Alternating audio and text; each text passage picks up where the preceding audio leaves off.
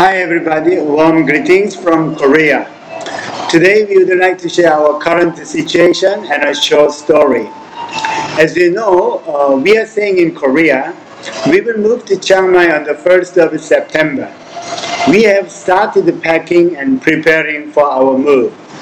Due to be interested in setting up the international office, I want to give you an update. The new international office is almost ready to be signed up for rent. Young Park, IO administrator and IT manager, did the research for the last five months. He viewed more than 25 houses. When we started the research, we prayed for the office space and the guest room for IO visitors. Recently, we found a place that has two houses in a compound, one house for the office and the other for guest flat. We sense that it would be good for our purposes at this point. It is located 20 minutes distance from the international airport. Please continually pray for setting up the new international office.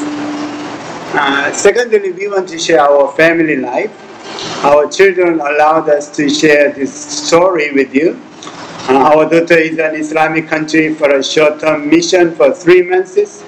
She's doing street evangelism and our re- uh, outreach to university students. Uh, it is a joy to see how God guides her and speaks to her through the short-term mission. Our son was with us for the last two and a half months.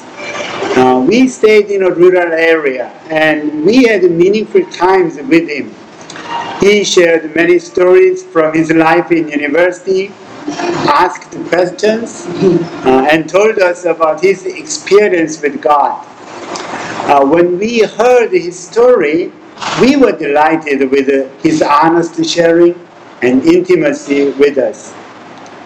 Our children had some challenges and difficulties during our WI journey. Quite often, we only had to pray for our children and waited on God's help. We trusted God's grace and care for our children. We also trusted our children that they would learn and grow through God's guidance. These days, we realize that God answered our prayer. We have sensed that our Father God is the same. God trusted us so that He waited for us to grow during our challenging and difficult decisions. He embraced us with His love. He will help us continually until we will become like Christ. His love endures forever.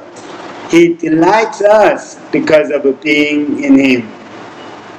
Let me read Zephaniah 3:17. For the Lord your God is living among you. He is a mighty Savior. He will take delight in you with gladness. With His love, He will calm all your fears. He will rejoice over you with joyful songs.